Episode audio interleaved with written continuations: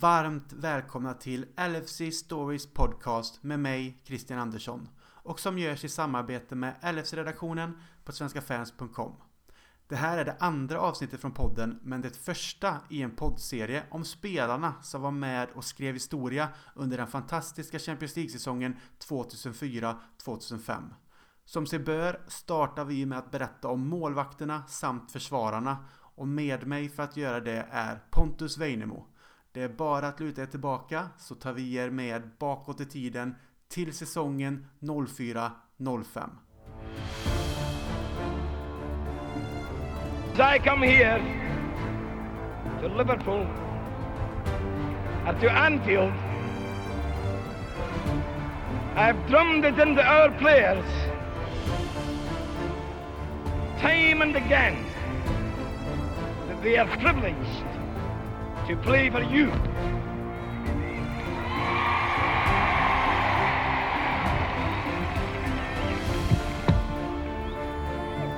And if they didn't believe me, they believe me now.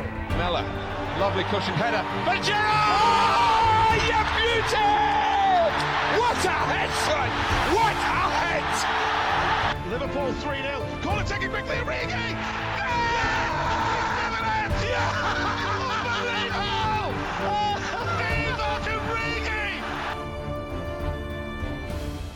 Välkommen Pontus, hur är läget? Tack! Jo men det är bra och det känns, eh, känns bra att, eh, att vara med här. Ja men härligt. Det är klart att eh, i en sån här podd som LFC Stories podcast så är ju du ett namn man tänker på och du får jättegärna vara med här på grund av att ja, din erfarenhet av Liverpool och du varit över en del och det du jobbar med och eh, ditt berättande så att säga och engagemang i klubben och runt spelarna. Så att eh, det är klart att du ska vara med och få gärna eh, gästa längre fram också. Så att eh, nej, det är grymt kul. Det låter bra. Det är kul. Det här, sånt, här är, sånt här älskar jag ju såklart. Man är, ju, ja man är väl en nörd innerst inne och, och man kan få nörda ner sig i det man älskar mest av allt tänkte jag säga. Min familj och min flickvän. Men eh, Liverpool, Liverpool, har ju en speciell plats i hjärtat. Så här. Vi förstår alla vad du menar.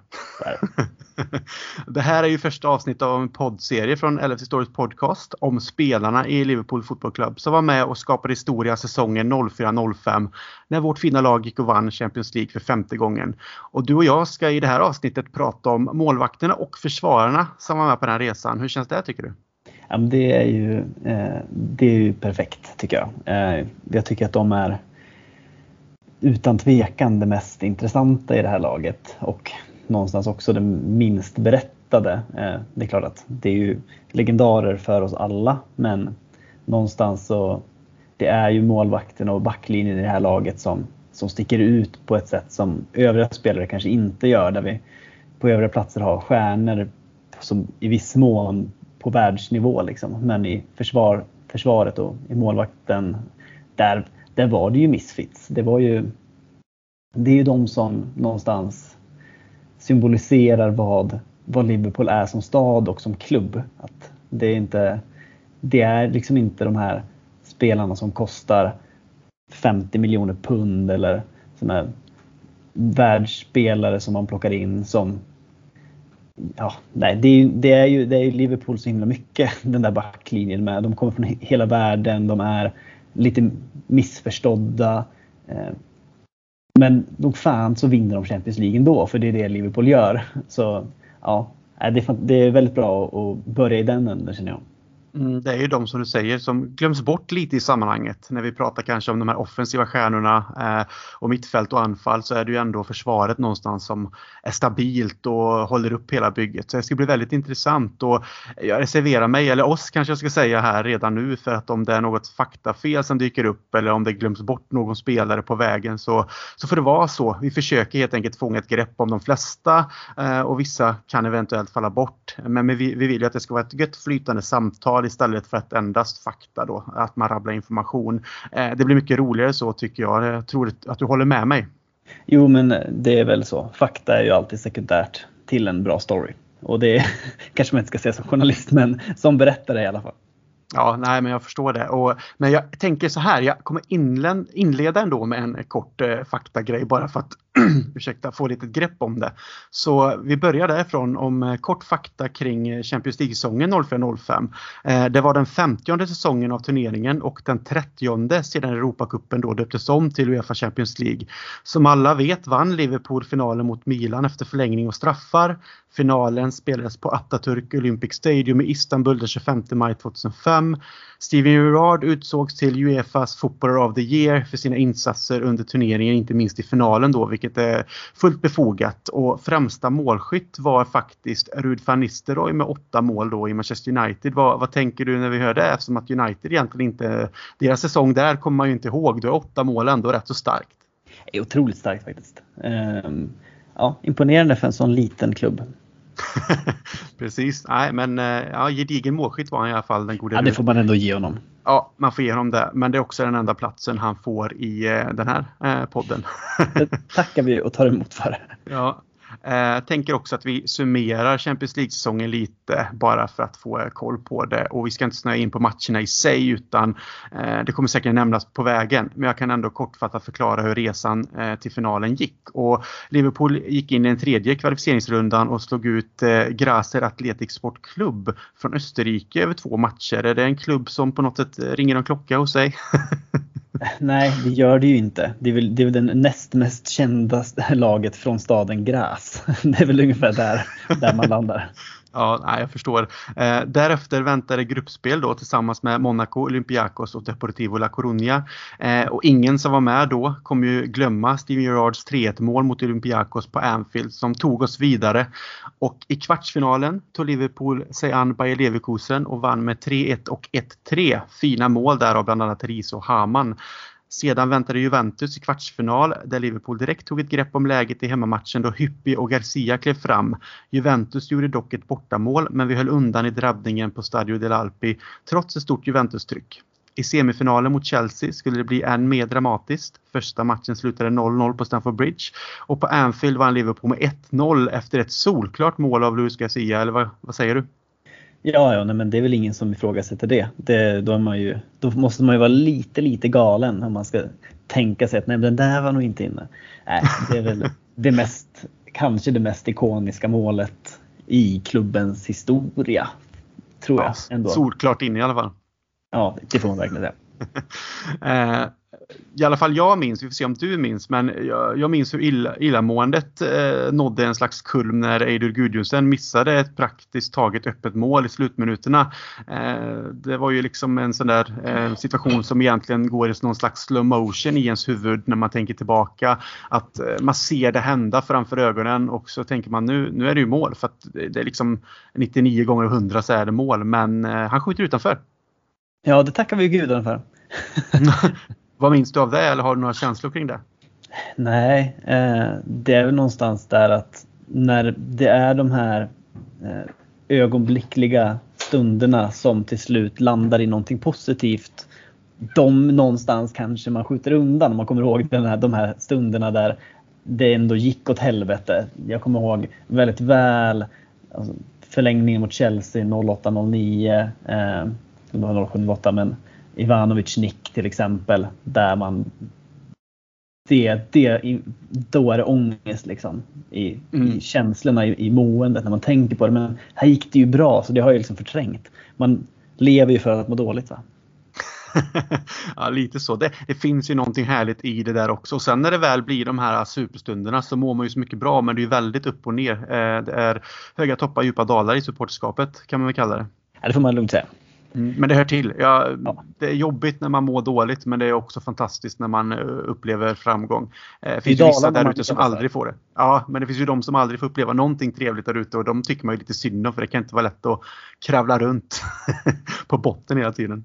Nej, det... men där är vi ju inte.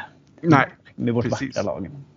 Ja, eh, finalen sen då är såklart legendarisk. Eh, underläge med 3-0 i halvtid, upphämtning till 3-3 på 6 minuter i andra halvlek och sedan otroliga insatser från hela laget egentligen i förlängningen för att därefter se Jerzy Dudek dansa som grobelar och psyka flera Milan-spelare till riktigt dåliga straffar faktiskt. Eh, saken var klar, historia var skriven, Liverpool var Champions League-mästare för femte gången.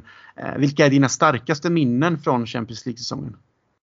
Ja, men det, ja, för finalen såklart. Eh, jag, jag var ju bara barnet tänkte jag säga, men jag var, jag var 13 var jag väl, hade inte hunnit fylla 14 men 13 var jag eh, när finalen gick. Eh, och någonstans där man verkligen börjar förstå vad det innebär att vara fotbollssupporter. Eh, mm. Och det är säkert många med mig som har just den här matchen som det starkaste minnet och det starkaste alltså, där man verkligen förknippar, jo men här mådde jag verkligen riktigt, riktigt dåligt i mitt supporterskap. Tidigare så, jo men jag, höll, jag har alltid hållit på Liverpool, så har det varit men, men det var ju kanske inte så att jag var 11 år och satt och, och jag kan inte säga gråta om vi förlorade men det var väl inte den där djupa ångesten som man kunde känna i den här, i den här finalen. Att ja, mitt starkaste minne är ju att jag ligger i, i min våningssäng hemma hos min pappa eh, som är del med min bror. Och alltså träräcken på sig som ska skydda barn från att inte ramla ur sängen såklart. Eh, och så har vi en liten svart TV som kanske är 15 tum. Eh, den står liksom nere på mitt skrivbord. Jag ligger uppe över slaten och kollar ner och jag har tänderna på det här träräcket. Och någonstans, troligtvis när Shevchenko missar dubbelt mot Dudek så ryker det av liksom en bit, en träbit från den där, där räcket. Så än idag finns kvar med märken från mitt otroliga bett i träbiten. Eh, men det är väl någonstans eh, där jag landar när jag tänker på, på finalen bortsett från glädjen och firandet med alkoholfri äppelcider efteråt. Det är ju lite trevligt. Men Enklenor, den där träbiten då, så att när du får möjlighet så får du gå och ta ett foto på det och skicka så att vi kan lägga upp det på sociala medier från LFC Stories podcast såklart. Det är ju så här, det är sånt som eh, kommer finnas med i historien framöver liksom när du blir äldre. Museum memorabilia får man ändå säga att det är. Ja, ja, det är givet. Det hade varit fantastiskt att gå förbi och bara här var, här var det Pontus bet i under Champions League-finalen. Nästa gång åker till Liverpool tar jag med mig den som får in i, i på museet på Anfield. Ja, det låter bra. Men eh, vi ska ju som sagt prata om målvakter och försvarare så jag tänker att vi, vi hoppar in i vilka spelare som var med oss i den lagdelen direkt här och jag tänker att vi startar med en spelare som ja, fortsatt spelar idag, äh, spelar och spelar kanske, men det är Scott Carson. Född 1985, 37 år i år. Eh, kom från Leeds United till Liverpool i januari 2005 som en ung lovande målvakt. Eh, då som sagt för att konkurrera för, med Jerzy Dudek som vi nämnde här tidigare. Eh, debuterade i mars eh, 2005 och spelade i första matchen mot Juventus på Anfield i Champions League. Eh, utvecklades inte på det sättet som eh, någon trodde egentligen. Alltså, vi hade stora förhoppningar på honom men det blev istället eh, lån till eh, Sheffield Wednesday, Charlton, Aston Villa, eh, permanent flytt sen till West Bromwich och därefter Burraspor, Wigan, Derby och Manchester City som han då tillhör idag eh, och är väl mest en god gubbe att ha och kanske då skapa lite konkurrens i målvaktsträningen och hålla alla på fötter och så. Men har du några minnen av Scott Carson som ändå var så pass ung då? Nej, inte, inte spelmässiga, mer de här eh, men, de här känslorna av att man, nu har vi inte fått in en ung målvakt som kan bli jävligt bra. Eh, som det sen hade blivit någonting med som så många, för så många andra. Men eh, det var ju en, en, en, karriär som inte riktigt blev vad den hade kunnat bli. Eh, får man väl ändå säga. Eh, när han kom så var det ju en, det var ju en jättetalang. Eh, mm. Men ja, det var ju liksom inte mer än så. Han var en jättetalang som inte blev någonting och nu verkar han vara glad. typ. ja, det får vi hoppas. Nej, jag minns väl också just det här att eh, han var upphåsad från Leeds. Så att, eh, ja, men jag kommer ihåg att ja, men kul när Liverpool köpte honom. Det är kul att liksom, eh, köpa en ung talangfull målvakt runt 20 år som förhoppningsvis då ska kunna konkurrera och kanske ta en plats längre fram. En blivande stor, stormålvakt helt enkelt. Men så blev inte fallet och som sagt spelat i diverse mindre klubbar om man får kalla dem så. Lite utomlands också då i Turkiet. Och idag i Manchester City och är ju bara en truppspelare liksom för att vara med och ja, skapa god stämning. Så att eh, inte så mycket mer än så förutom då att han stod i den där fina matchen mot Juventus på Anfield i Champions League som också är lite legendarisk och det kommer vi ju eh, prata om lite längre fram om varför också. Eh, nästa man på listan här är ju också en väldigt, eh, eller var en väldigt talangfull målvakt. Det är Chris Kirkland då, född 1981. 41 år i år, eh, kom fram som talang i Coventry och petade faktiskt Magnus Hedman. Eh, och trots lite erfarenhet så köptes han av Liverpool 2001 för 6 miljoner pund, vilket då var en rekordsumma för en målvakt i England. Så det är lite fint också konkurrens då till Dudek. Eh, tyvärr eh, mycket skador. Eh, spelade fyra Champions League-matcher eh, i till exempel i 3-1 vinsten mot Olympiakos på Anfield som såklart då är legendariskt på grund av ett eh, visst mål där. Eh, var inte med i truppen i finalen, var ryggskadad eh, och därefter då eh, lite längre in i sin Liverpool-karriär så blev det att lånas ut till West Bromwich eh, och så gick han till Wigan permanent därefter. Var även i Leicester, Doncaster, Sheffield Wednesday, Preston North End och Bury. Eh, och sen berättar han då vid slutet av sin karriär att han brottats med en fyra år lång depression. Något som han också senare sagt varit återkommande i hans liv och han fortsatt lever med. Engagerar sig i olika välgörenheter och eh, kring då eh, psykisk ohälsa och har varit målvaktstränare också i Port Wales samt i Liverpools damlag. Så vad är dina tankar om Chris Kirkland? Den fina Chris Kirkland då måste man ju ändå säga. Verkligen och det, där är väl kanske den, den målvakten som verkligen var what could have been.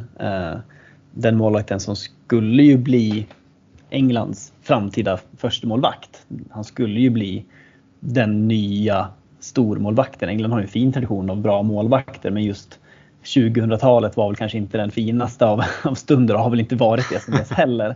Um, men det blev ju aldrig så och det är ju en sorg och skam för det här var ju en målvakt som visste att han var en talang när han kom till Liverpool men han var ju inte bara en talang, han var ju fantastiskt bra. Han hade ju stått i, i U21-EM den där sommaren när han kom och varit fantastisk. Varit turneringens bästa målvakt och ja, men, han är den dyraste målvakten där i Premier League.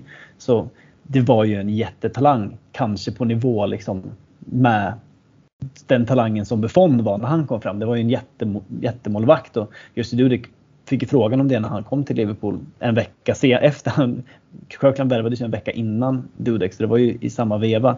Och då, då sa han ju det att det finns, ingen, det finns ingenting jag kan lära honom. Men jag tror att jag kommer vara förstemålvakt. Om det då är tre år eller åtta år så kommer jag vara det. Men Chris Kirkland kommer kunna hålla på hur länge som helst. Han är en fantastisk målvakt. Jag vet vad han har gjort. Eh, och det är ju det som gör det lite tragiskt att det aldrig blev någonting för just där och då och historiskt i fotbollen och kanske signifikativt i Premier League så har talang inte alltid varit det mest avgörande för om du blev en bra fotbollsspelare. Det finns ju så otroligt många tragiska berättelser om spelare som inte riktigt har klarat av den, de mentala bitarna och ja, men bara kolla på en sån som Paul Gascoigne. Mm. Eh, om han inte hade haft sina mentala problem, vilken spelare det hade kunnat varit. Och någonstans så finns ju, nu ska jag, ska jag kanske inte jämföra talangen på Chris Kirkland och Paul Gascoigne, men eh, det fanns ju en jättetalang som tyvärr inte blev uppfylld. Kanske på grund av de här skadorna som i sin tur leder till ja, men, mental ohälsa. Och gudarna ska ju veta att det var inte så att det kryllade av idrottspsykologer i, i toppklubbarna i England på den här tiden. Det var väl 03-04 som Bolton började slå igenom med, med den typen av att jobba på det sättet egentligen. Och det blev mer kutym i ligan. Men, men mm. där och då, om du hade mental ohälsa, då, då ansågs du vara svag. Det var ju ingen, idag är det ju någonting man jobbar med för att man vet att talang går ju att, det går ju att jobba med talang, det går ju att jobba med de mentala bitarna. Men, men där och då, då var det ju bara ett tecken på att nej men det här är ingen spelare för oss. Eh, och sådana saker kan ju verkligen påverka en spelare och det spelar ingen roll vilken talang man har egentligen. Så, det är ju en, det är synd att det inte blev något mer. För det kunde ju verkligen ha blivit det. Ja, det började ju fint och han fick ju stå matcher och han var ju med och spelade i viktiga drabbningar också. Och, liksom, och vad jag minns av Chris Kirkland så eh, hade han eh, rätt så hög nivå när han väl spelade. Sen var det väl lite si och så ibland men det kan man ju räkna in de här skadorna säkert då. Vem vet om hans eh, hjärnspöken alltså, uppstod redan vid ung ålder. Det, det, vet man väl inte. Så insatt är jag inte. Det enda jag vet är att han har levt med depression de senaste, liksom, ja, men, han berättade då i slutet av sin karriär som är ett, ett, antal år sedan nu då att han har haft det i 4-5 år och att han fortfarande har det. Så det kan ju säkert vara så att han har det tidigare också, vilket är väldigt sorgligt och tråkigt och vi får hoppas att han eh, såklart mår mycket bättre idag och att det går framåt för honom och uppåt. Men eh, talangen som du nämner den eh, fanns ju verkligen där och eh, har läst att hans pappa med kompisar satte 100 pund som på den tiden då när Chris Kirkland var ja, men, tidigt tonår kanske på att han skulle spela en landskamp för England när han blev äldre. Vilket han gjorde så de gick ju och cashade ut. Jag vet inte oddset men det var ändå rätt fint tror jag. Det är inte jättemånga som lyckas nå engelska landslaget liksom. Så eh, talangen fanns där och han fick göra vad jag vet en landskamp för England där han blev inbytt och hans pappa fick en liten Eh, Eh, ja, lite plus på bankkontot där för det. Så att eh, om man tittar på det så tog han ju sig framåt men i Liverpool så blev det ju bara en viss nivå tills det egentligen började dala och sen som sagt varit det lite mindre klubbar och aldrig riktigt fått fart på karriären igen. Men ändå spelat i många matcher såklart i de här klubbarna. Så att han var ju förstemålvakt i de här andra klubbarna. Så att han, han etablerade ju ändå en karriär men tyvärr då i Liverpool så blev det väl inte vad vi hade hoppats. Nej, så är det ju. Och sen var det ju en, även om just Dudek som vi kommer in på aldrig var, eller aldrig, det var ju, han i stunder bara var en världsmålvakt så det fanns ju, det var inte den hårdaste av konkurren, konkurrenser men det fanns ju ändå en ganska tydlig konkurrent eh, som i stunder var på riktigt världsklass. Liksom. Mm. Eh. Men eh, jag tycker att vi för över samtalet till Jesse Dudek helt enkelt. Eh, och född 1973 49 år i år. Eh, gjorde sig ett namn i hemlandet Polen då såklart. Plockades upp av Feyenoord 96 och visade kvalitet åren som följde. Eh, Liverpool såg där en ersättare i honom till Westerfeld som stod på den tiden och Dudek värvades i augusti 2001 samtidigt så som Chris Kirkland. Eh, två riktigt bra målvaktsvärvningar egentligen och kanske inte jättevanligt att man värvar in två sådana starka målvakter som då kommer konkurrera med, med varandra. Hade en riktigt bra första säsong, nominerades till årets målvakt av Uefa faktiskt. Eh, vet du tillsammans med vilka? Oj, ja, det är Buffon och Oliver Kahn. Det är Buffon och Oliver Kahn så att det är ingen eh, dålig eh, duo som han får eh, vara tillsammans med då och bilda en trio i den nomineringen. Det är ju två världsmålvakter som hade otroliga karriärer och Buffon spelar ju fortsatt vilket är sjukt. Eh, det är ju, Ja, men det är ju enligt mig kanske den bästa målvakten genom tiderna sett till vad han har uträttat och hur länge han har spelat på den här nivån. Liksom. Det är inte många som, det finns många som är jäkligt bra men eh, Buffon eh, får man ändå hatten av till honom tycker jag. Absolut. eh, Dudek spelade flest matcher av målvakterna i Champions League 04-05, eh, vilket inte var så konstigt då. Eh, och var ju såklart då otrolig i finalen mot Milan.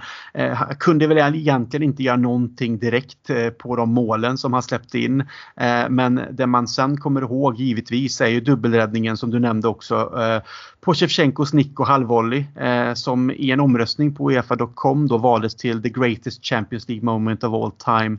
Före Zidans vänstervolley mot Leverkusen och Ole Gunnar Solskärs, eh, Solskärs vinstmål på övertid mot Bayern München vilket är eh, såklart tycker jag är inga konstigheter för den räddningen är enligt mig världens bästa räddning någonsin. Det får andra säga vad de vill om men den är fantastisk. Och sen såklart då eh, hade han ju sin dans under straffläggningen där som var också, eh, den blir också legendarisk egentligen.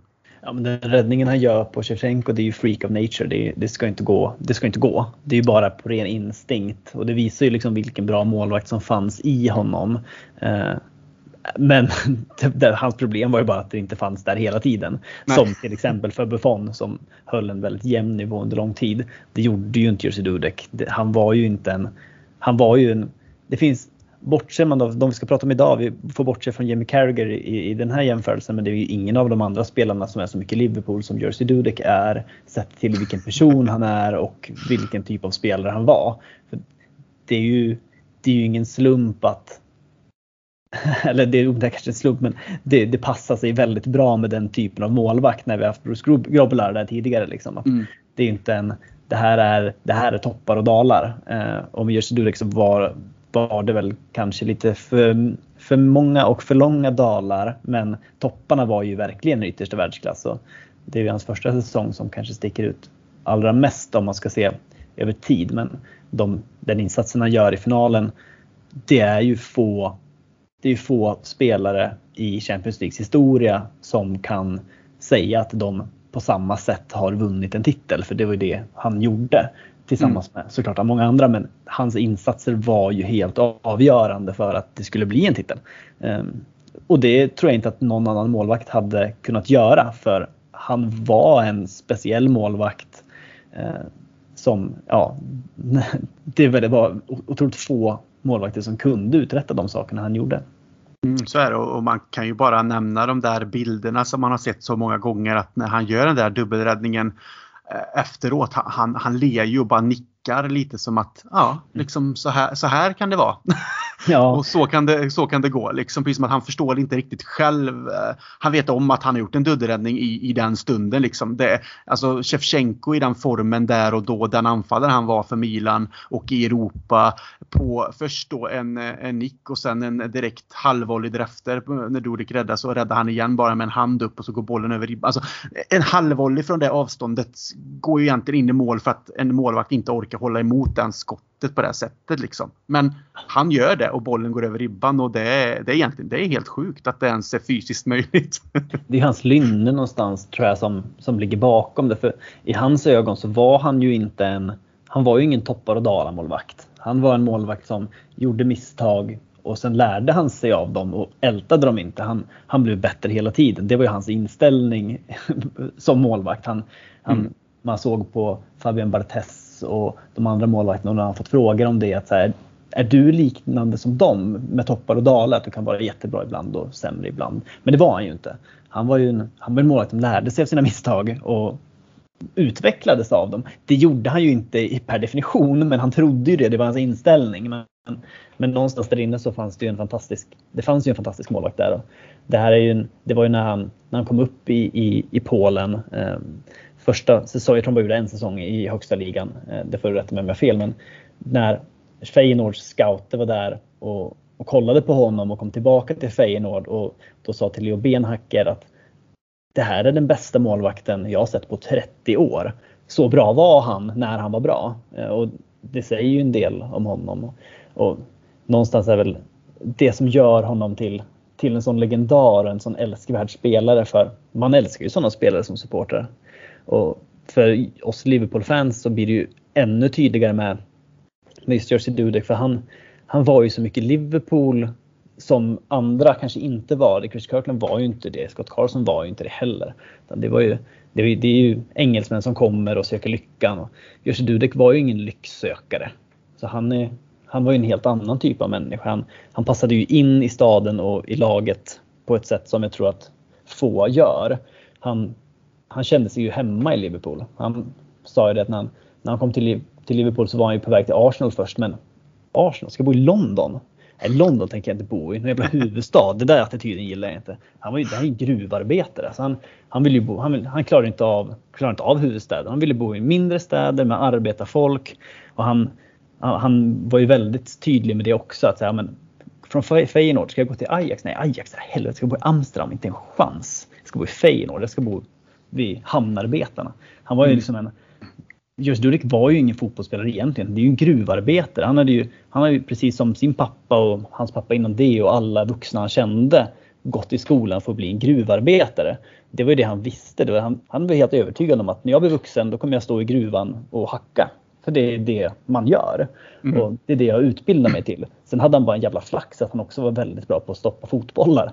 Och det var ju egentligen bara en, en slump att han överhuvudtaget blev fotbollsmålvakt. Det var ju inte planen överhuvudtaget. Och någonstans är ju de sakerna som gör honom till en spelare som är otroligt värd att älska. Så är det. Och eh, han hade ju sin absoluta topp där, där och då med Champions League-triumfen såklart med insatsen han gjorde. Vi har nämnt dubbelräddningen och sen spagettidansen alla Grobelar också då som han gjorde och som fick eh, Milan-spelarna att eh, tappa fattningen och slå antingen eh, bollar över mål eller så eh, var de så dåliga så han lätt egentligen kunde rädda dem. Och eh, därefter egentligen så visst, han stod ju fortsatt i Eh, i, i, målet för Liverpool. Men det börjar ju någonstans skaka lite som du nämner då, att han hade inte den här jämnheten och han tappar ju sin plats lite längre fram. Gick sedan då till Real Madrid eh, 07-08 ett fint karriärsval egentligen då i slutet av sin karriär nu att komma dit och ändå då veta om att ja, men det är Iker Casillas som jag ska konkurrera mot och han var ju också en världsmålvakt och var det under lång tid så att han visste väl att det blir mycket bänk men Soria Spanien och med rätt så bra lön antagligen in på kontot är ju inte så dåligt och när han faktiskt väl spelade i Real Madrid så gjorde han faktiskt eh, väldigt fina insatser. Så att eh, det var inte så att han eh, åkte dit och bara tänkte att ah, nu skiter jag i fotbollen. Utan när han väl fick chansen då, då såg han till att eh, vara professionell och göra fina insatser. Så att, för, jag förutsätter att Jersey Dudek gick in med inställningen att nej vadå, Ike Casillas? Ja, han är ju bra, men han är ju inte jag. Precis. Där, där, där, går jag in och tar en plats. Vilket ja. han inte gjorde. Han, han, han hade ju den, eh, den tron på sig själv. Och det var ju även efter CL-finalen, det var ju redan klart förutsatt det att Reina skulle komma in. Och det fick ju Jerzy Dudek reda på via, ja, men via tidningen helt enkelt. Att oj, nu har det kommit in en målvakt som Liverpool har köpt för 6,5 miljoner pund. Och då tänker han, ja men det gör, de gör inte den värvningen för att han ska vara backup till mig. Eh, så han gick ju till Benitez och sa, ja men jag vill gå till en annan klubb eh, för jag vill spela. Och så hade de fått bud från FC Köln tror jag det var. Och då sa Benitez, nej mm, Jersey, det, vi tar inte det budet. Vi tror fortfarande på dig. Eh, vilket ju inte var sant. För Benitez, ja, han var ju inte geni till tränare men han hade ju en speciell person det också. Det kommer du säkert komma in på i kommande avsnitt. Men där och då var ju Dudeks relation till Benitez fruktansvärd. Och det är den på ett sätt än idag. Alltså, i, Jerzy Dudek skriver i sin självbiografi att Rafael Benitez, ja det är ett geni, men han är en vidrig människa. Eh, det är ganska hårda ord. Eh, mm. Men Dudek har ju, han har ju, han har ju sagt det öppet att han var ju nära att nita Benitez. Han tog jag, alltså under en, under en träning när han fick reda på att han inte skulle stå som han tar av sig handskarna på väg fram och faktiskt ska nita honom. Uh, han känns ju inte som den typen av person Dudek då. Han känns lite så här humble guy ändå. Eller? Ja. Så det blev lite chockerande att höra att han eh, liksom, men han har ju en lite så här sned näsa. Han kanske varit i, varit i några duster.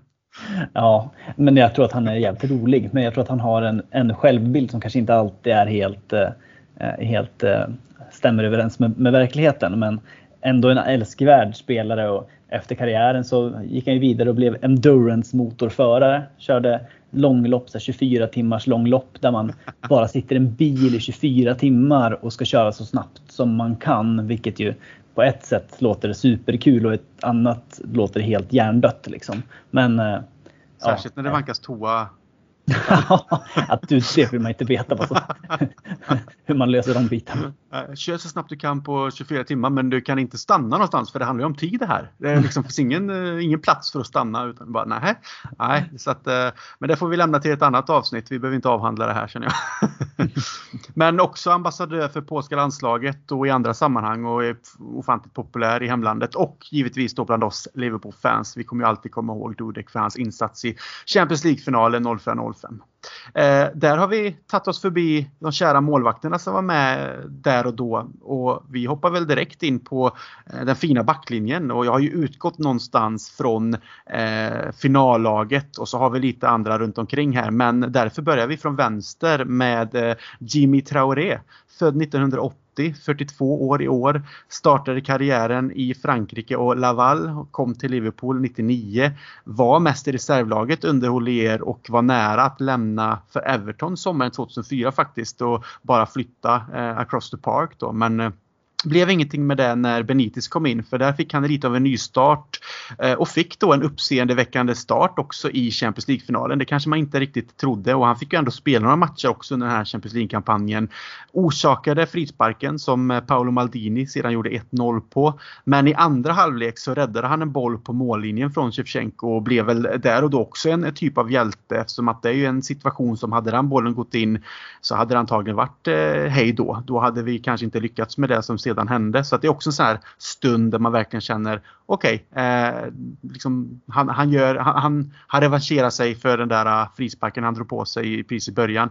Eh, tappade sin plats till Riese lite längre fram eh, och Warnock var ju på upp, eh, uppgång också så att det fanns inte plats för eh, Traoré på samma sätt. Såldes till Charlton i augusti 2006 och har sedan spelat i Portsmouth, Rennes, Birmingham City, Monaco, Marseille och var i Seattle Sounders också där han också var ehm, assisterande tränare under ett antal år och satsar väl på en tränarkarriär och har väl hittat en ny klubb va? Ja, absolut. Eh, alltså, det är ju verkligen the misfits of all misfits i den här, här elvan. Och, fantastisk på alla sätt och vis. Men och, ja, att han ska göra en tränarkarriär är kanske ingenting man tror på, men han har ju varit fram, fantastiskt framgångsrik i, i MLS framförallt. Eh, och där har han ju själv sagt att när han väl, om han väl ska ta klivet och bli en, en, manager på heltid, ja då är det kanske MLS han har störst chans att göra det i. Men att, också sagt att han kan tänka sig att bli assisterande till Gerard i Baccarat. Men, nej, men nu är han ju i, han är ju i Danmark, i Nordsjälland, som eh, tillsammans med Right to Dream-gänget, eh, de som egentligen driver Nordsjälland som på ett sätt är en av Nordens mest framgångsrika klubbar. Eh, de har ju, säljer ju spelare till höger och vänster för 100 miljoner kronor. Liksom. Det, de, det är en talangfabrik som väldigt få. Och Right to Dream, jag tror att det är en gammal United scout som kanske heter Tom Vernon. Eh, där är det säkert någon som har bättre koll än vad jag har. Men som har grundat det här.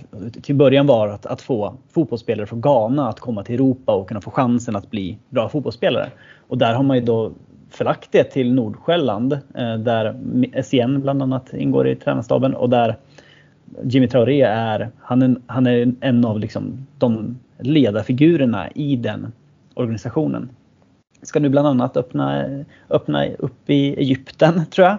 Eh, och det får man se också som spännande att man har den möjligheten som spelare. Man tänkte väl kanske inte att han var den som skulle gå och bli den typen av ledare men det finns ju någonting väldigt spännande i det här tycker jag. Och det är väldigt kul att han, att han nu lever sitt liv in, i, på Nordsjälland. Det är väl kanske inte så här där man tänker sig att en, en fransman ska hänga. Nej, och sen när man tänker på Jimmy Traoré och när jag tittar tillbaka på hans Liverpool-karriär så är det ju egentligen inte många stunder man kommer ihåg. Det finns ju ingen specifik match eh, eller, mång, eller, eller specifika matcher ska jag väl säga som man tänker åh, Traoré utan det är ju först och främst såklart Champions League-finalen, att han startar den och sen då som sagt rädda på mållinjen och är med och vinner Champions League med Liverpool. Och sen hade han väl en blunder också i en match i FA-cupen som du säkert kan berätta mer om. Eh, och det är väl de två tillfällena. Ja, så han är väl mest känd. Det är väl två saker han är känd för. Dels för att han är, brukar anses vara den sämsta spelaren som någonsin har vunnit Champions League. Lite orättvist kanske, men inte helt falskt. Eh, men sen är det ju att han fick ju en sång på The Cop. Eh, Blame it on Traore. Vilket ju väldigt, lite skämtsamt och liten del av frustrationen kring när man såg honom i startelvan. Men det, det, och det kom ju från det där självmålet han mot Burnley när Liverpool åker ur FA-cupen i tredje omgången mot ett lag som inte då spelar i Premier League. Vilket ju inte ska hända, framförallt inte på FA-cupen på den här tiden. Eh, idag kan man kanske leva med ett uttåg i FA-cupen tidigt men det gjorde man ju inte på samma sätt tidigt 2000-tal. Även om det hade börjat kom, gå det hållet. Men, men ja, där finns det ju en väldigt fin story om efter matchen där Traore, Traore liksom sitter och, ja, han är ju i tårar, han står och gråter i, i omklädningsrummet. Och så kommer det, kommer det någon tröstande själ fram och säger du, självmål, det, det, det, det är sånt som händer. Jag har själv gjort självmål. Jag har till och med gjort två självmål i samma match mot Manchester United. Och det säger ju en del om Jamie Carragher som liksom är den pappan som kommer dit och tröstar och kan ja, men, lyfta upp honom. Så bara, men, det, det, det, kan hända den bästa. Eller bästa och bästa men ja, du fattar. Det, det är helt enkelt en del av, av, av vårt spel skulle han väl sagt. Det är, så, ja, det, det, är det som händer Backa med träben som oss även om vi har en stark vilja. ja, det är kul att Traore, som, han var ju aldrig någon bra fotbollsspelare. Det, så är det ju. Men han hade ju ändå, liksom, han har ju själv förklarat att nej men jag var inte så dålig egentligen, tro mig.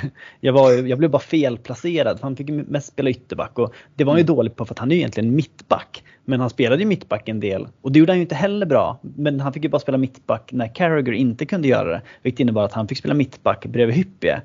Och Jimmy Traoré, han är ju vänsterfotad. Och Sami Hyppie, han tänker spela på vänster sida av mittbackarna. Och då fick ju Traoré spela höger sida av mittbackarna. Och det går ju inte, för det kan han inte. Så egentligen så är han ju bara missförstådd. Han är ju egentligen en fantastisk mittback om man bara får spela på vänster sida. Eh, det är ju lite hans inställning till det. Och det tycker jag är lite kul för ja, jag tänker väl att de flesta kan väl vara överens om att äh, det där är fan ingen bra fotbollsspelare enligt honom själv då en fantastisk talang och fotbollsspelare som hela, hela tiden egentligen var missförstådd och malplacerad i startelvan då. Han, han ja. fick aldrig riktigt spela på sin position där han borde spela och därför gick det inte. Ja. Nej, jag tror att eh, han, eh, han har nog hamnat rätt där han är nu, där han verkar göra ett fantastiskt jobb och är extremt omtyckt i, i, i sitt jobb med att ja, men, förädla talanger helt enkelt och hitta talanger och få dem att, att, att få en bra karriär. Mm. Där har han ju varit med och hjälpt till i Nordsjälland som har ju ja, men, de har ju, flera av spelarna i danska A-landslaget idag har ju kommit igenom den, eh, den talangfabriken. Så där har han ju verkligen hittat rätt. Men som fotbollsspelare, nej, där, jag, jag tror nog inte att han var så missförstådd. Jag tror bara att han var begränsad. Mm. Och ja, säga vad man vill om hans eh, liksom, fotbollskarriär, även om han hade en som sagt topp med Liverpool i Champions League-finalen och en medalj runt halsen och få lyfta pokalen. Så han verkar ändå vara en väldigt omtyckt kille.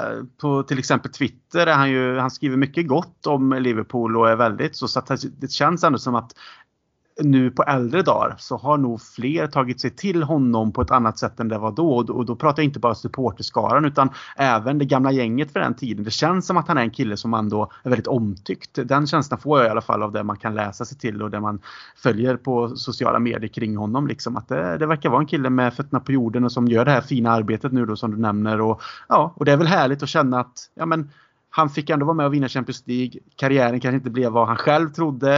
Eh, men eh, han är ändå på en bra plats nu som du sa. Ja, verkligen. Det förtjänar han, tycker jag. Ja, nej men absolut. Eh, vi går vidare och då är det högerkanten och det är ju den ständigt eh, fina och eh, tillgängliga Steve Finnen. Född 1976 46 år i år och eh, ja, eh, vi har ju en Milner som är Mr Reliable idag och det kan man väl egentligen kalla Steve Finnan då. Han kom fram i Wimbledons akademi men flyttade till amatörklubben Welling United. Släpptes som 16-åring men skrev proffskontrakt med Birmingham. Gick vidare till Notts County, etablerade sig senare i Fulham och skapade då ett intresse bland flera storklubbar men där Liverpool då drog det längsta strået och under sommaren 2003 värvade de honom. Etablerade sig ordentligt under 04-05, alltså Champions League-säsongen. Eh, var väldigt stabil som vi också vande oss eh, att han var under sin Liverpool-karriär men också genom hela Champions League-spelet. Eh, skadade sig i Champions League-finalen vilket kan påverka lite hur saker och ting fick sitt utfall. För han ersattes av Dietmar Hamann inför andra halvlek men det vet jag att du sitter inne på en liten annan story kring, kring det. Ja, Hamann skulle ha kommit in ändå. Det var ju bara så att eftersom Stefinen skadade sig så blev man ju tvungen att byta med tanken var att Stefinen skulle fortsätta spela. Det var ju Jimmy Traoré som skulle bli utbytt. Såklart. Ja, givetvis med tanke på, ja men han hade ju en väldigt tuff första halvlek eh, i, i finalen. Men han, det fanns två lägen på Benitez. Antingen så sa han Jimmy eller så sa han Traoré.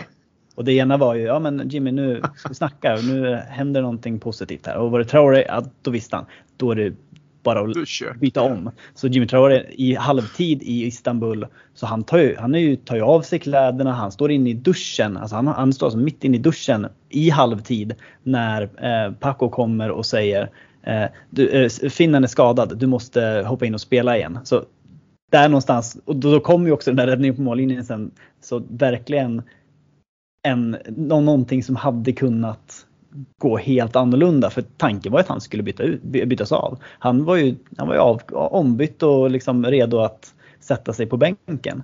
Eh, och där, där är det ju, det är ju verkligen ja, gåshud på, på, på, på hur eh, universum spelar med en ibland.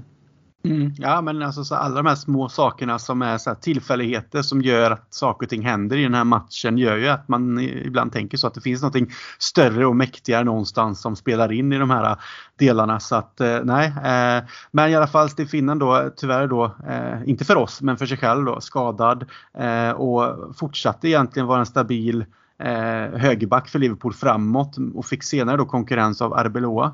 Eh, Degen köptes också in, Filip Degen, eh, men eh, det var, är väl ingen spelare som behöver nämnas så, så jättemycket. Men de två skulle väl någonstans skapa en konkurrenssituation eh, och där finnen liksom kände att han skulle vara med på tårna. Eh, men fortsatte väl vara det, var med i Champions League-finalen 2007 också igen.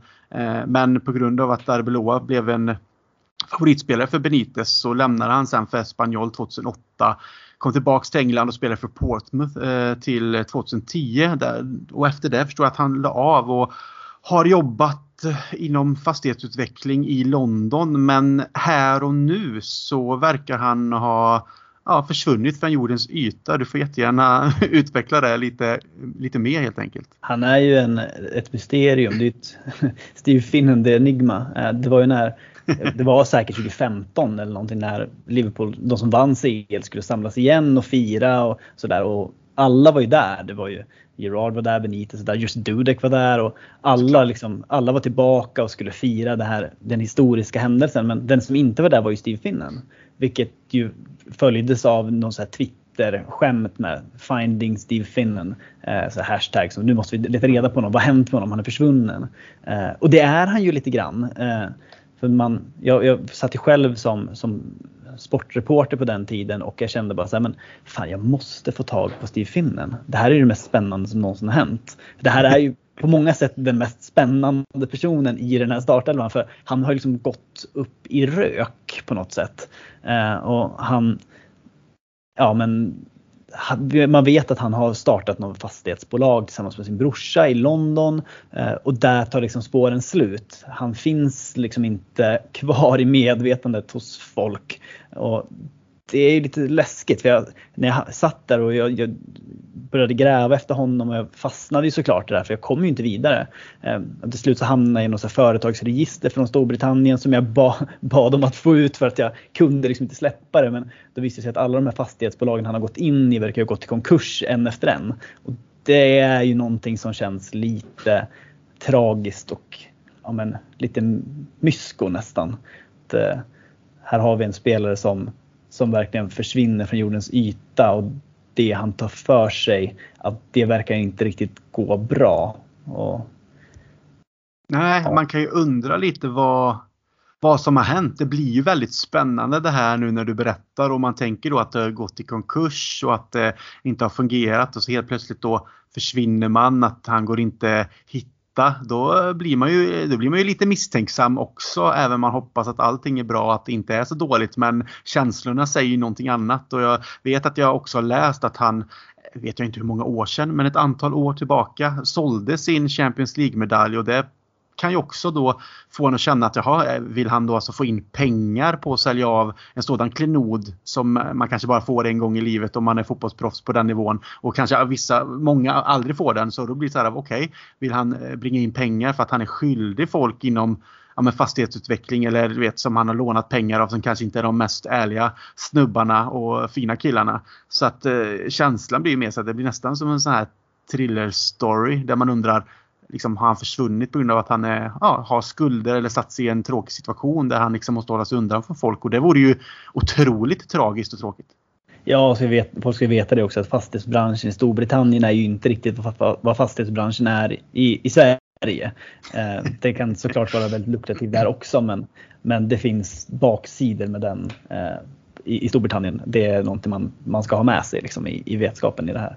Så mm. ja, jag vill bara hoppas att han mår bra och säkerligen så läser vi om honom i en Athletic-artikel snart och berättar hur bra allting är. Men eh, det finns ju någonting väldigt kittlande i storyn kring Steve Finnan. Mm. Vi ska kanske slå våra kloka huvuden ihop och göra något, göra något skop om det. Vi får åka över och leta reda på honom och vara lite jagande eh, journalister i det hela. Eller du är väl mer journalist, jag kan vara lite bihang. ja, det, här, det är ju en, det är ju en journalistpriset vinnande dokumentär vi pratar om. Så det... det, då hade jag kunnat vara med eh, på ett hörn. Du kan ta all ära men jag kan ändå vara, liksom, flika in med att ah, men jag var med på, på en liten, liten del av det. Nej men eh, för att vara lite seriös, det, det hade ändå varit en, en, sak som hade varit eh, fortsatt väldigt intressant att luska i. Men vi får se om vi får svar framöver helt enkelt. Verkligen. Vi går vidare och eh, då kommer vi till eh, mittback nummer ett här kan man väl kalla det och det är ju vår gode finne eh, Sami Hyppie född 1973, 49 år i år och han är ju en legend såklart i, i, i Liverpool och i, bland Liverpool-fans utan tvekan. Etablerade sig och skapade sig ett namn i Finland i Kumu och Mypa. Vann finska cupen med Mypa 92 tillsammans med Jari Littmanen, en fin fotbollsspelare också. Provspelare för Newcastle United under Kevin Keegan 95, blott 22 år gammal men blev ingenting vidare av det utan gick istället till eh, Willem Zweig eller Zweite eller hur man nu säger det i Zweig, Holland. tror jag. Det är det? Ja. Mm. Willem Zweig i Holland. Perfekt. Eh, värvades sen av Liverpool 99 för att eh, för i efterhand då en, en, en summa på endast 2,6 miljoner pund vilket är ingenting sett till vilken kvalitet och vilken tid vi fick ut av honom eh, i, i hans Liverpool-karriär. Eh, gick och vann trippen 0001 som en av tre kaptener. Eh, den skadade, den ständigt skadade Rednep kanske man kan kalla honom, kalla honom var ju kapten och även Fowler och Hyppie i det här fallet då. Så att den, den gick runt lite beroende på vem som var tillgänglig. Fick därefter kaptensbindeln permanent och eh, ja, under åren som gick egentligen utvecklades till en världsmittback och var ju det under många år. Eh, först bildade han ett stabilt eh, mittbackslås med Stefan Henshaw och sedan med Jamie Carragher. Och det var ju också då den eh, sistnämnda här som eh, tillsammans med Hyppie eh, var väldigt stabila under Champions League-säsongen 04-05. Eh, gjorde mål mot Juventus, ett fint sådan och som sagt eh, ja, fortsatte vara en av världens bästa mittbackar, blev en pappa pappa för Agger och Skertel när de kom in i laget och spelade sin sista match för Liverpool mot Tottenham den 24 maj 2009. Lämnade därefter för Bayer Leverkusen och har också då tränat, eller han har väl påbörjat en typ av tränarkarriär där det först var Bayer Leverkusen, därefter Brighton, Hove Albion, FC Zürich, FC Hack. Alltså det har väl stagnerat lite i den eh, karriären om man ser till vilka klubbar jag nämner här. Så att det Om man hade fått gissa på förhand vem av honom och Jimmy Traoré som skulle ha den mest framgångsrika tränarkarriären så hade man ju inte satt sina pengar på Jimmy Traoré. Men hade man kunnat bli lika rik som Chris Kirklands farsa. Ja, eh, Hyppie har ju fortfarande tiden för sig om han är intresserad så att man vet ju aldrig. Men eh, engagera sig idag i alla fall med att hjälpa unga idrottare i Finland att komma fram och få en plattform för att kunna visa upp sig och då komma vidare i sina karriärer. Och har också då fastnat eller allt alltid varit intresserad för motocross men fastnat för sporten på äldre dagar och ja, åker väl en del. Och jag vet inte också, jag är inte helt säker här, det får någon i så fall säga till, men tror att han kanske har någon son eller någonting som håller på med det. Så att, eh, jag har sett en del bilder på honom där han åker runt på så här, eh, många olika eh, crossbanor och eh, figurerar i så här eh, riktigt krossiga solbriller. Mm. så att, ja, en, men det här är ju en, en fantastisk, eller var en fantastisk spelare och en, en legend helt enkelt. Vad är, vad är dina starka minnen och dina bilder av Sam Hyppie i en Liverpool-tröja? Det är väl egentligen det att av de, i den, av de vi pratar om i det här avsnittet så är han väl den egentligen den enda världsklasspelaren. Alltså med all respekt Jimmy Carragher men Sami Hyppie var ju verkligen världsklass. Det var ju en av de bästa mittbackarna i hela världen under flera års tid. Och det är väl minnet av honom och det är någonstans den stabiliteten som en mittback kan, kan inge han, han, precis som van Dijker idag så han exemplifierar ju den rollen eh, som ingen mittback gjorde efter honom förrän van Dijk kom in. Eh, det, det för, har ju såklart fantastiska, fantastiska minnen av honom. Det är bara det egentligen men överlag så en, en ganska slätstruken tillbakadragen person som kanske inte har de här Steve Finnan-storiesna runt sig utan snarare tar det lite varsamt i livet. Men han är ju, det är ju ändå en liksom, som spelare var han ju outstanding och ja, men, i mitt tycke den, den klart bästa fotbollsspelaren av de som vi, vi pratar om idag. Mm. Sen har jag, jag har ju liksom inga bra stories på honom för jag tror inte att det finns några bra stories på honom. Eh, den enda jag har är eh, när jag en sen natt i Liverpool springer på honom och, och kramar om honom. Eh, till, mest till min glädje kanske men det var så här, vi var, det här är ganska nyligen, det var mot Leicester hösten 2020 när vi, sen går det vinna titeln, men när, vi, när Milner slår in en straff i 93 minuten och vi vinner med 2-1. Och vi går ut på kvällen, jag, min brorsa och hans bästa kompis eh, och vi på väg tillbaka till hotellrummet och vi känner bara men vi hittar en liten vinbar och bara sätter oss och tar ett glas innan vi går och lägger oss. Klockan är inte så mycket, den kanske är halv tolv typ. Men det börjar spöregna och vi går på Seal Street i Rope Walks eh, och går förbi klubben Al Cuba, eller restaurangen, som eh, är hyfsat känd för att Liverpool-folk, alltså klubben Liverpool-folk, eh, hänger där och liksom är där det var ingenting vi tänkte på utan vi var tvungna att gå in för att det började spöregna. Eh, så vi hamnade där och på ett eller annat sätt så springer vi in i Peter Kravitz, eh, Klopps högra hand och bästa kompis. Eh, och vi, ja, men vi kommer ganska bra överens med honom liksom och får ja, men bli medbjudna till deras, till deras del av, av, av klubben som de har liksom bokat.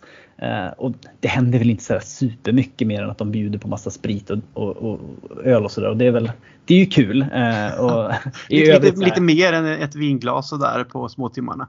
ja, jo men det här, de var ju lediga. Det var ju landslagsuppehåll efteråt. Och så här, ja, det var ju det var ju liksom inga spelare där. Det var ju bara backroom staff. Mm. Och här, vissa mer prominenta backroom staff som jag inte tänker nämna vid namn men som kanske hånglade med lite unga tjejer, väl unga tjejer. Det, ah. för, det, det, de bönerna ska inte spillas men, eh, men däremot så är ju Hyppie där eh, absolut inte rund om fötterna som jag är. Jag, inte vad jag kunde uppfatta i alla fall men jag ser honom och jag känner herregud, där är ju Sami Hyppie. Och jag går fram till honom och säger Hej, ursäkta, jag önskar bara, eller jag, jag, jag skulle bara jättegärna vilja krama dig. Och han svarar väl knappt utan blir lite chockad och jag slänger mig väl runt honom och så säger jag tack.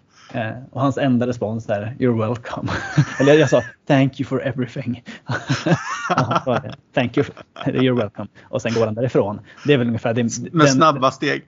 Ja, det var ju inte så att han stannade och snackade med mig. Sådär. Men eh, det, var, det är väl ungefär den storyn jag har på Sam Hyppie kanske. Ja, men det är väl en fantastisk story ändå. Ja. Det är inte alla som har kramat Sam Hyppie. Nej, så är det. Men det gjorde jag. Mm. Jag menar, ser man till hans, eh, eh, vad han uträttade på fotbollsplanen för Liverpool så var det ju inga eh, som fick möjligheten att komma, eller nära honom ska jag inte säga, men jag menar han var inte den snabbaste fotbollsspelaren och inte den, eh, kanske den som vände sig om snabbast heller. Men han hade ju sådan blick för spelet och en fantastisk fotbollshjärna så han stod ju oftast rätt och hade koll på läget och när han väl fick långbollar mot sig, minns jag i alla fall, så var han utomordentlig på att nicka ner dem till medspelare och distribuera bollarna på det sättet i, ett, i en försvarsmässig situation då. Det var inte bara tjonga iväg, rensa utan det fanns alltid en tanke bakom och det, det kommer jag ihåg att visst, det fanns ju spelande mittbackar redan då i olika ligor och olika lag. Men i England kanske inte det var riktigt etablerat än. Men där tyckte jag ändå att han, han med en fin uppspelsfot med sina fina liksom nicka ner till medspelarna och sättet han förde sig på rätt så elegant och lugnt. Där fanns den här spelande mittbacken som alltid gav den här stabiliteten och lugnet som en van Dijk gör nu då till en hel backlinje och ett helt lag. Och det är ju en typ av föregångare även om van Dijk kanske också har tagit några kliv i, in i den moderna fotbollen och utvecklat helt andra egenskaper så är Sam Hyppie på den nivån och ja, eh, det går egentligen bara att säga goda saker. Alltså det, det där är en mittback som kommer komma sig ihåg som en av Liverpools främsta genom tiderna men också eh, faktiskt en av Europas under en lång period där han faktiskt höll en sådan hög världslig nivå. Ja, fundamental för, för framgångarna alltså, som han var med och, och bidrog till. Liksom. En av de absolut viktigaste spelarna vi hade under en tioårsperiod. Så, eh, men all, eh, all kärlek till den mannen. Mm. Ja, du fick ju även ge lite kärlek. Så att, eh... ja, det uppskattades kanske inte så mycket. Nej, men du kan ändå bära med dig det själv att jag har i alla fall givit en personlig fysisk kärlek till Sami Hyppie för det han har gjort. Och det, det är inte fy skam. Nej, det är jag och hans fru. Precis, man vet inte ens om hon får krama honom. Det vet man inte. Han verkar ju väldigt så här, liksom, hård finne men inte så mycket känslor. Inte för att vara stereotypisk men ibland kan man ju känna lite så. Som du sa, slätstruken. Ja. Men ja, fantastisk spelare i alla fall och kommer minnas med värme under alla år eh, från oss Liverpool-supportrar. Eh, vi hoppar vidare till hans partner in crime då. Det är ju Jamie Carragher och det är också en spelare som alla känner till. Född 1978, 44 år i år och de flesta kan ju historien om Jamie Carragher men jag drar det lite kort här ändå. Född i Bootle, Liverpool, Everton-supporter som liten, kom som ungdomsspelare till Liverpool och var i ungdomsakademin 1988. Var med och vann FA Youth Cup 96 med bland annat Michael Owen i laget. Då mot ett West Ham med Rio Ferdinand och Frank Lampard får jag nämna två blivande storspelare. Debuterade för Liverpool 97. Eh, först som mittfältare eh, var väl egentligen där han såg som en spelare från början men flyttades neråt i banan och spelade väldigt ofta höger och vänsterback egentligen men var alltid stabil. Inte det, den mest eh, offensiva och kanske bästa tekniska spelaren men eh, pålitlig helt enkelt. Man, man, man visste vad man fick. Eh, men sen kom ju Benitez och fick egentligen hans karriär att blomstra ytterligare för han flyttade in honom som mittback med Hyppie 04-05 och där tog ju det egentligen fart och blev ju många år framåt sen där han var en stabil mittbackspartner till egentligen alla de mittbackar som kom därefter. Så ja, och sen var han ju stabil under hela Champions League också. En otrolig kämpe i finalen. Han fick ju sin kramp. Det finns det ju också kända bilder på. Men jag menar, det var en spelare och en person som ja, det, psykiskt stark, en eh, riktig kämpe helt enkelt och manar även på eh, Dudek att göra spagettidansen. Det var ju han som gick fram och berättade om den här historien när Grubela gjorde det och vad det betydde och så vidare. Nominerades faktiskt till eh, Ballon d'Or 2005 vilket säger en del om hans insatser och vilken nivå han höll under den perioden där. Eh, ja, fortsätter ju också vara en riktigt bra mittback. Eh, framåt med andra eh, ska man kalla det, ja, spelare bredvid sig och var väl alltid pappan egentligen, var alltid att räkna med. Gjorde sista matchen eh, mot QPR den 19 maj 2013 och då var det den 737 matchen där han också går och skjuter i stolpen. Ett fantastiskt skott och jag kommer ihåg att jag var på plats så det var ju en, hade kunnat vara en perfekt avslutning där. Eh, är med och driver 23 Foundation, eh, hjälper unga på Merseyside genom det då eh, och gör andra Eh, olika välgörenheter och är idag populär och, firad expert på Sky Sports Monday Night Football tillsammans med Gary Neville. Så att han har ju en, en väldigt fin karriär efter fotbollen. Men ja, Jamie Carragher är ju en stor legend. Han är ju någon som jag bär väldigt varmt med mig i hjärtat eh, som Liverpool-supporter. Det är en av de första man kanske tar upp efter Steven Gerrard när det kommer till vem som man ja, eh, har varit den största idol kanske. Ja, jag har väl inga problem överhuvudtaget att om jag ska ranka de 50 viktigaste spelarna eller största spelarna eller personerna runt Liverpool FC sen, ja, men sen klubben grundades egentligen så har jag inga problem att ha med honom på en sån lista. Han är ju på alla sätt och vis en, en, en spelare att, att älska och kanske liksom är ibland på nivån att man även med Jamie Carragher är på ett sätt större än vad Steven Gerrard är. Sen som spelare var han ju aldrig i närheten såklart men det var väl kanske den, den sanna kaptenen i det, det laget även om Gerrard alltid kommer vara Captain Fantastic. Men, men Jamie Carragher var väl, var väl någonstans liksom den som egentligen var det eh, sett till vem han var som person. Och någonstans så tycker jag väl att det avslutet han får med stolpskottet det är så mycket Jamie Carragher att han liksom, hela arenan skriker shoot, han skjuter och jävla vad den stolpen bara träffar rakt i stolpen. Och det, det, det är också fint på något sätt att den gör det. Att, ja, men det, är, det är det bästa skottet han någonsin har skjutit men nej, det blir inte mål. Men nej. det gör ingenting. Det är Jamie Carragher liksom. Han, ja. han sköt med hjärtat. Ja, han är inte där för att göra mål, han är ju där för att förhindra mål. Det var ju lite så den inställningen. Liksom. Eh, ändå kom han ju fram som en väldigt talangfull anfallare egentligen när han var i sina ungdomsår. Ja, eh, petade ju Emil Heskey i eh, U16-landslaget som, som anfallare. Så det är ju, någonstans fanns ju den talangen också. Ja, men han gjorde också en del mål i, i liksom Liverpools ungdomslag och det pratades om att ja, men här har vi någon så här eh, väldigt eh, talangfull anfallare på gång men flyttades ju senare som sagt bara mer bakåt och bakåt. Och liksom, ja, han har själv nämnt att, att han spelar som anfallare under eh, de tidiga åren fick ju honom också förstå hur en anfallare rör sig och så. Han sa ju att jag är inte den mest snabba tekniska spelaren men han har ju ändå förstått att hur de rör sig, hur jag ska täcka med kroppen, hur jag ska tänka. Liksom, hur, hur, hur tänker en anfallare som ska försöka vända upp eller ta sig förbi och så vidare. Så det har väl antagligen hjälpt honom också.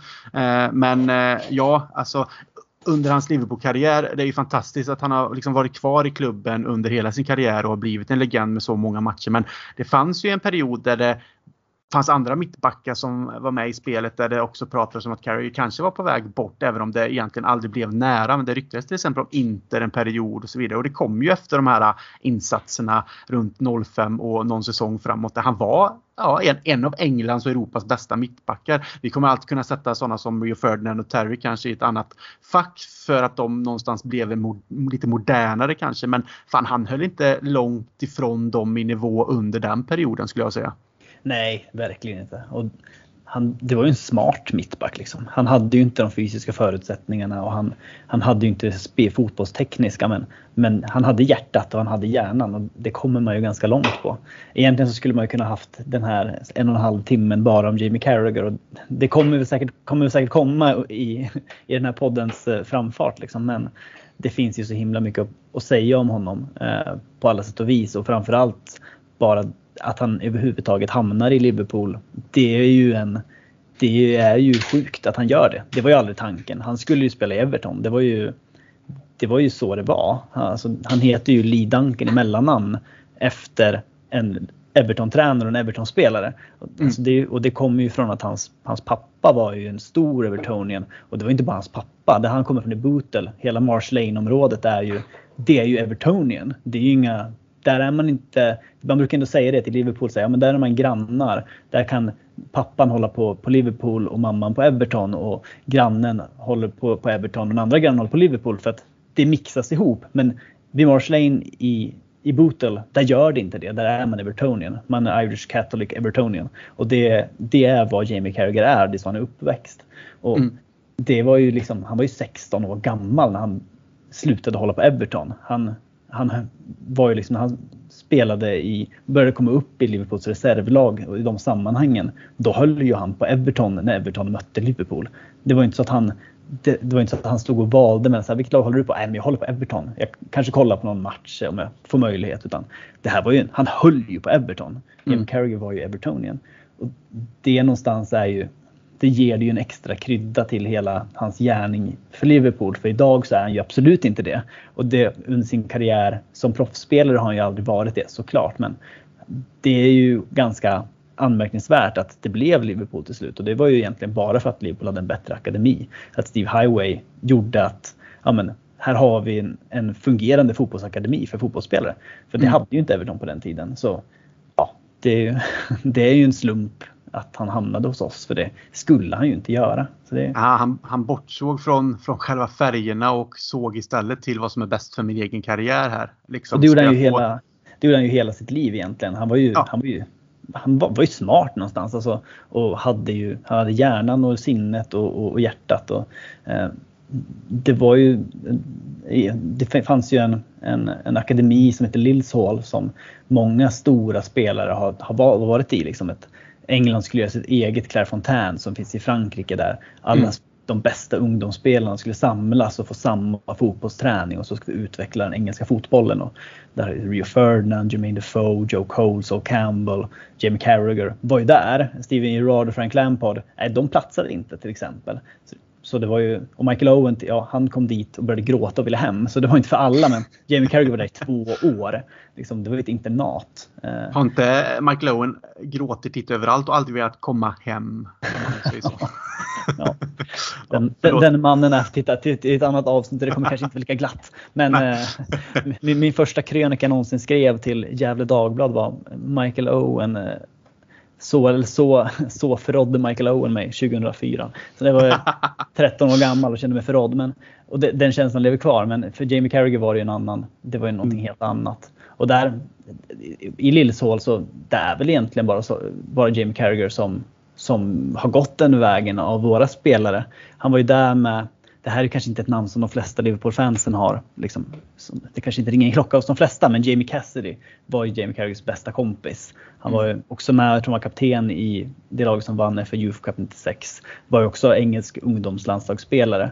Fantastisk han, talang enligt de som var med och såg honom. Ja gud ja, han var ju, enligt Jamie Carragher så var han ju Oh what could have been. Det var ju liksom, han hade kunnat bli mm. Steve Gerard om han bara hade fått, som så många andra såklart, om han bara hade inte haft skadorna. Men det var ju en jättetalang ska han ha varit och han, han var ju framstående spelare och Jamie Carragers bästa kompis i Lillsål. Men där är det ju också någonstans att, ja men vad händer med de här talangfulla fotbollsspelarna som, ja men skadorna tar, gör att karriären inte går den vägen det kunde ha gått. För där kan man ju göra kopplingen till Steve Finnen för han hamnade också i fastighetsbranschen och sitter nu i fängelse för pengatvätt och eh, ja, för att ha smugglat väldigt tunga drog, droger. Eh, där är det ju liksom också en väldigt tragisk story som ja, men, någonstans börjar i en förstörd karriär för en väldigt, väldigt talangfull fotbollsspelare men som landar i att han blir tagen i en förort till Liverpool av polisen som ja, men, har följt honom i Encrochat. Samma, liksom, eh, samma avslöjande som har stoppat väldigt många tunga gängkriminella i Sverige. Mm. Det är ju, men det var ju liksom Jim Carreys bästa kompis eller så. Eh, så karriären hade kunnat tagit väldigt annorlunda steg för Jamie Carragher men, men han hamnade ju där han gjorde och det är väl en stor anledning till varför jag älskar honom. Liksom. Mm. Ja, men det är en, en, en, tragisk berättelse på slutet om eh, Cassidy men eh, när det kommer till historien om Jamie Carragher så går det inte att säga annat än att han är en klubblegend som vi alla kommer ha kvar och minnas ja, liksom, genom hela våra liv egentligen. Är det någon som frågar mig liksom, vilka som har varit mest betydande så kommer Jamie Carragher alltid vara topp top tre på den listan. Liksom. Det, ja. det, är han och Gerard lätt och sen eh, kan det stå lite bubblare där under. Men det är de två som har i alla fall format mig som Liverpool-supporter. För det var när man var tonåring så det var de två man såg upp till och det var alltid de två man någonstans ville själv vara när man sprang omkring och spelade fotboll där då man var kanske en, en 13, 14, 15 år. Liksom. Det, det, var de två man kände att fan, de, har, de har allt egentligen och eh, brinner och eh, ja, blöder för den här klubben. Ja, och ju mer man läser på, ju mer vuxen man blir och förstår mer hur Liverpool funkar som stad så blir ju Jamie Carragher ännu lite större. Liksom, där Gerard alltid har varit mindre privat Eh, där Jamie Carragher ändå har varit väldigt öppen med vem han är, var han kommer ifrån. Och mm. det är ju, man pratar ju mycket om Toxteff och eh, upproren där och dit ska du inte åka. Där, där blir du, där blir du ja, misshandlad och rånad. Men, men Bootle, det var ju där Jamie Carragher kommer ifrån, det var ju den fattigaste delen i, i Liverpool. Det var ju på 80-talet när de, de stora liksom, ekonomiska bakslagen skedde på hela Merseyside. Det var ju det var det fattigaste området i hela, hela Storbritannien.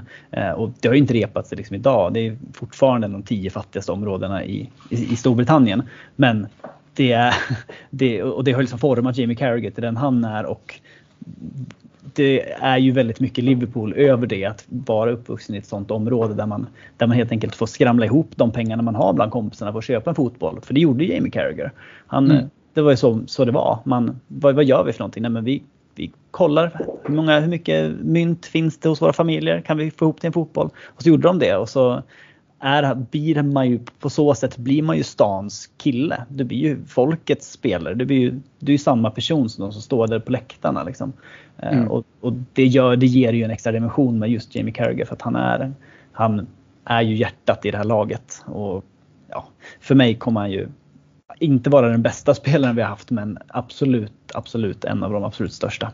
Mm. Ja men det låter bra. Vi har ju tagit de som egentligen nu är viktigast utan att eh, ja, säga att de andra inte har på något sätt spelat in och vi ska snart avsluta här. Men det är ju våran backlinje egentligen och de spelarna som vi har lagt fokus på. Men jag vill ändå snabbt här nämna eh, några andra och det är eh, Josemi, född 1979, 43 år i år.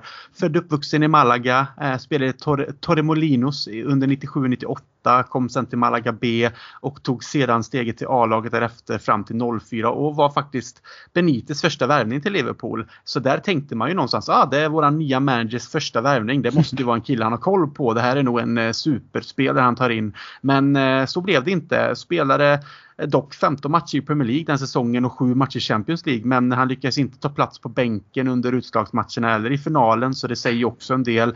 Lämnade sedan Liverpool eh, relativt tidigt också i januari 06 eh, i en bytesaffär mot eh, Jan Kromkamp eh, från Villarreal. Det är också en sån här spelare man måste göra något eh, typ av reportage på. Det fantastiskt. Bara namnet också. Men, ja, ja verkligen. Sen har han spelat i bland annat Mallorca, Iraklis och Levan, Levadiakos i Grekland. Då. Så en spelare som jag antar att du inte har jättemycket till övers för. Nej, alltså det var ju verkligen sådär men när Benitez kom in och bara så, men nu kommer massa spanjorer, fan vad spännande. Men sen har man ju förstått i efterhand att han plockade ju bara in de här för att han skulle ha någon att snacka med i omklädningsrummet. Det var ju, jag behöver en tolk, vem kan jag välja? Ja men här finns en snubbe som kan lite engelska, jag tar med honom. Så det var ju mm. inte, ja nej, jag har inte, inte jättemycket att tillägga på, på Josemi i, i det här fallet i alla fall.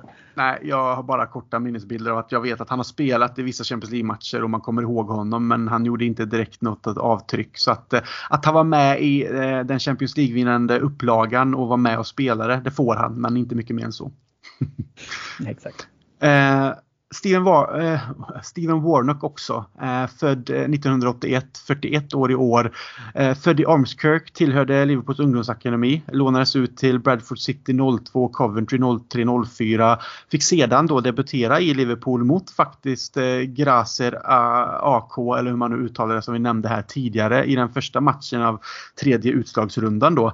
Eh, och där tänkte man, åh här är en ny talang som kommer upp och eh, det fanns ju någonting där men det blev aldrig riktigt som man man hoppades där heller och gjorde väl inte ett något större väsen av sig utan det blev senare då Blackburn Rovers, Aston Villa, Bolton, Leeds, Derby, Wigan, Burton och Bradford igen och lyckades ju ändå få en okej okay karriär. Eh, det mest uppseendeväckande som, som jag tänker här är att han valdes av Capello före Leighton Baines som eh, backup till Ashley Cole som då var given i den engelska startelvan eh, till Englands trupp i VM i Sydafrika. Det såg man ju inte komma.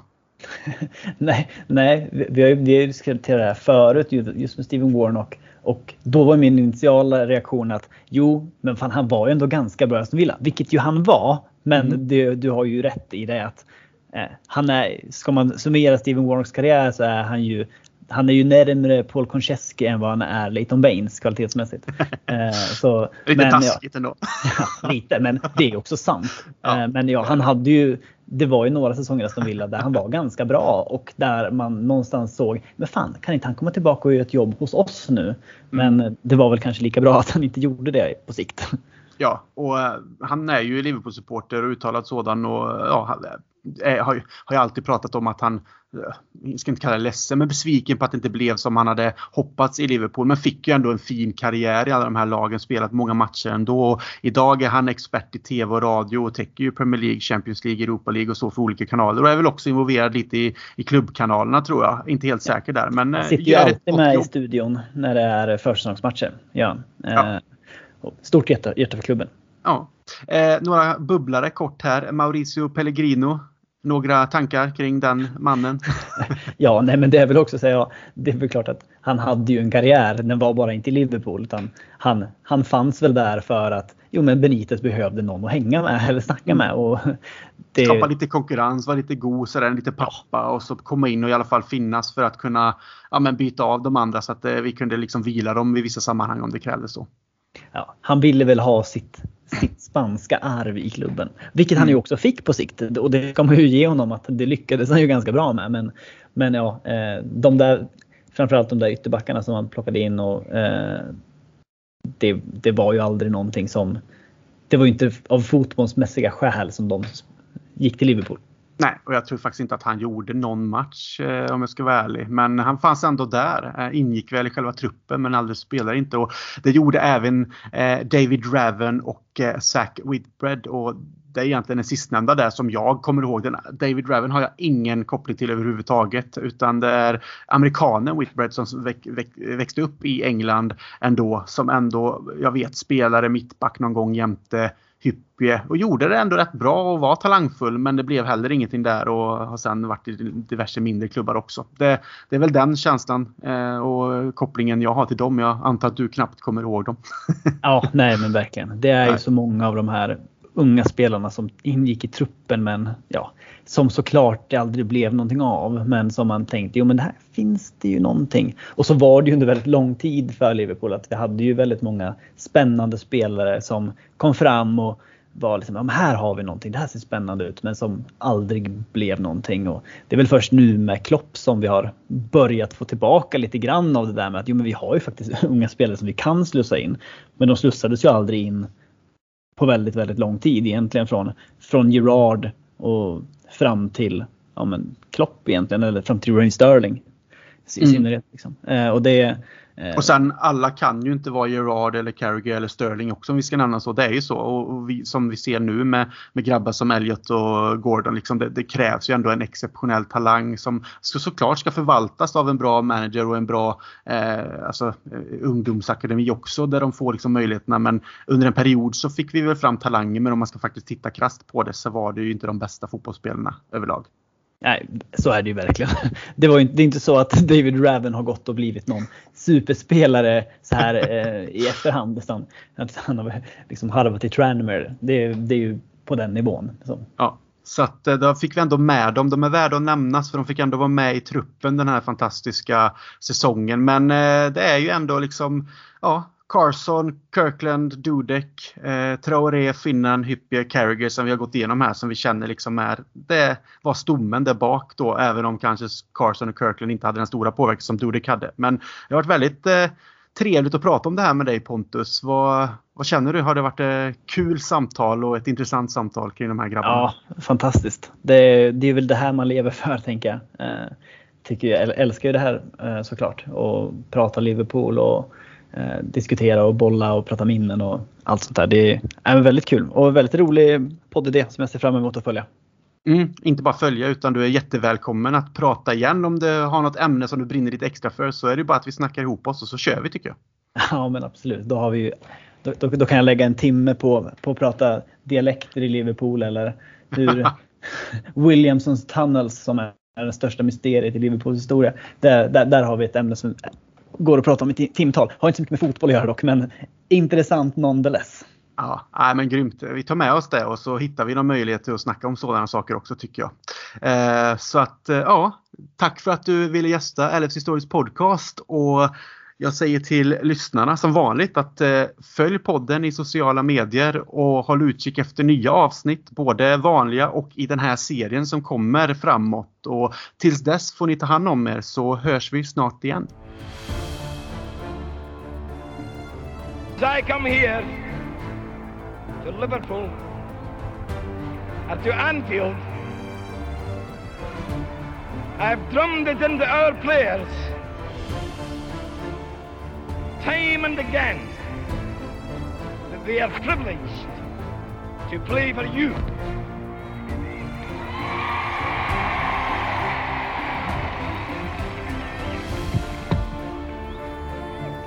And if they didn't believe me, they believe me now. Mella, lovely cushion header. But Gerard! You beauty! What a head, son! What a head! Liverpool 3 0. call Corner taken quickly, Origi!